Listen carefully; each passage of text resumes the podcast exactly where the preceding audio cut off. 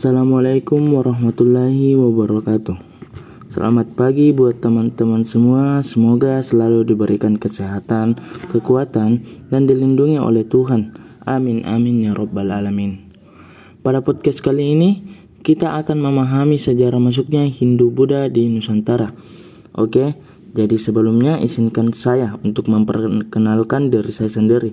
Perkenalkan nama saya Sahrul Ramadan dari kelas X TBSM Ya, jadi sekian, tak usah lama-lama.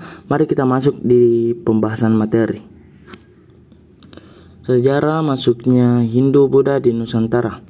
Masuknya Hindu dan Buddha di Nusantara dimulai pada awal Masehi melalui jalur perdagangan. Hal ini dipengaruhi oleh posisi Indonesia yang sangat strategis dalam bidang pelayaran dan perdagangan.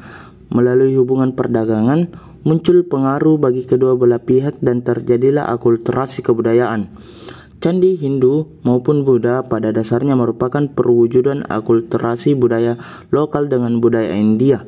Masuknya agama Hindu dan Buddha di Indonesia kemudian memunculkan pembaruan besar. Misalnya, berakhirnya zaman prasejarah Indonesia dan perubahan dari kepercayaan kuno atau di, bisa dibilang animisme dan dinamisme menjadi kehidupan beragam yang memuja Tuhan dengan kitab suci.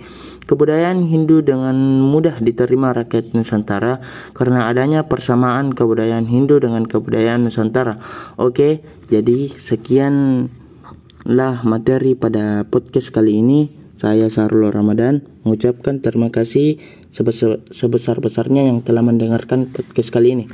Assalamualaikum warahmatullahi wabarakatuh.